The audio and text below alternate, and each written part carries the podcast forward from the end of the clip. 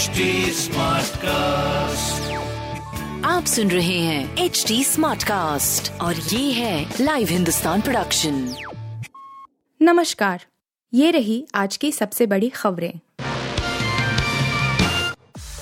दिल्ली में आज बारिश के आसार यूपी बिहार तक ठंड से मिल सकती है राहत।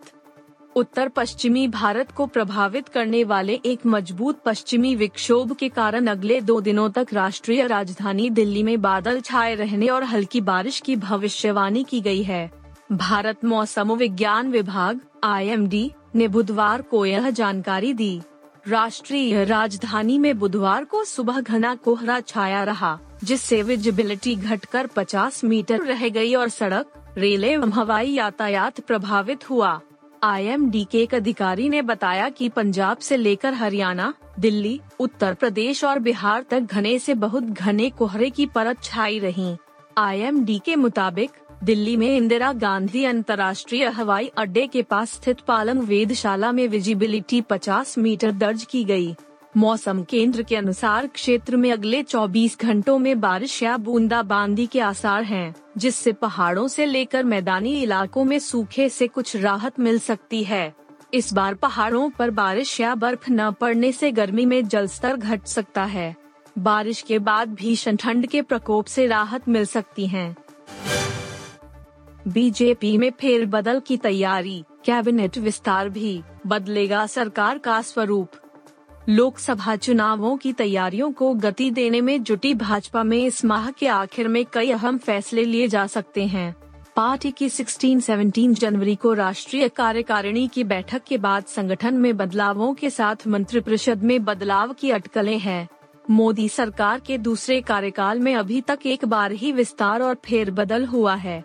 अगले साल होने वाले लोकसभा चुनावों को देखते हुए एक और विस्तार की संभावना जताई जा रही है। इस महीने के दूसरे पखवाड़े की शुरुआत भाजपा की राष्ट्रीय कार्यकारिणी की बैठक से होगी। महीने के आखिर में संसद का बजट सत्र शुरू होगा। अगले साल लोकसभा चुनाव को देखते हुए इस बार का बजट चुनावी दृष्टि से सबसे अहम होगा। माओवादियों और सुरक्षा बलों में मुठभेड़, आइड ब्लास्ट में छह जवान जख्मी।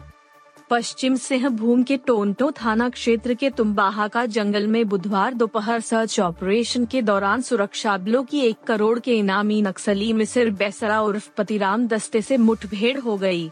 इस दौरान नक्सलियों द्वारा किए गए तीन आईईडी विस्फोट में स्प्लिंटर लगने से कोब्रा बटालियन के छह जवान घायल हो गए इन सभी को तत्काल एयरलिफ्ट कर इलाज के लिए रांची ले जाया गया, जहाँ मेडिका अस्पताल में उनका इलाज चल रहा है बाबर आज़म ने पाकिस्तान के लिए रचा इतिहास, इस लिस्ट में कोहली को भी पछाड़ा। पाकिस्तान को न्यूजीलैंड के खिलाफ दूसरे वनडे में उनासी रनों की करारी हार का सामना करना पड़ा। इस मैच में कीवी टीम ने पहले बल्लेबाजी करते हुए मेजबानों के सामने दो सौ बासठ रनों का लक्ष्य रखा था। इस स्कोर का पीछा करते हुए बाबर आज़म ने अकेले लड़ाई लड़ते हुए उनासी रनों की शानदार पारी खेली। उनके अलावा कोई भी बल्लेबाज तीस रन का आंकड़ा पार नहीं कर पाया। पाकिस्तान की पूरी टीम महज एक सौ बयासी रनों पर ढेर हो गई। हालाँकि पाकिस्तान की इस हार के बावजूद कप्तान बाबर आज़म ने इतिहास रच दिया है। वह वनडे क्रिकेट में 60 से अधिक की औसत से रन बनाने वाले पाकिस्तान के पहले बल्लेबाज बन गए हैं। इस पारी के बाद उनका वनडे क्रिकेट में बैटिंग औसत साठ दशमलव एक एक का हो गया है।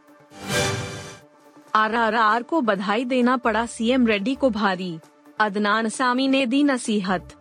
आरआरआर टीम को नाटू सॉन्ग के गोल्डन ग्लोब जीतने पर आंध्र प्रदेश के मुख्यमंत्री वाई एस जगन मोहन रेड्डी ने बधाई देते हुए ट्वीट में लिखा, तेलुगु फ्लैग ऊँचा उड़ रहा है। पूरे आंध्र प्रदेश की तरफ़ से मैं आरआरआर की पूरी टीम को बधाई देता हूँ।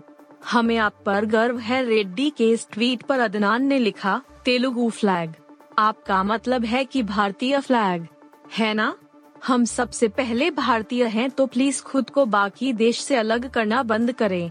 खास तौर पर अंतर्राष्ट्रीय तौर पर। हम एक देश हैं।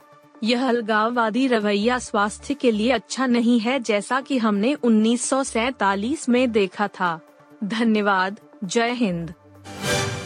आप सुन रहे थे हिंदुस्तान का डेली न्यूज़ रैप। जो एच टी स्मार्टकास्ट की एक बीटा संस्करण का हिस्सा है। आप हमें फेसबुक ट्विटर और इंस्टाग्राम पे एट एच टी या podcasts@hindustantimes.com पर ईमेल के द्वारा सुझाव दे सकते हैं। आप सुन रहे हैं एच टी स्मार्ट कास्ट और ये था live Hindustan production HD Smartcast.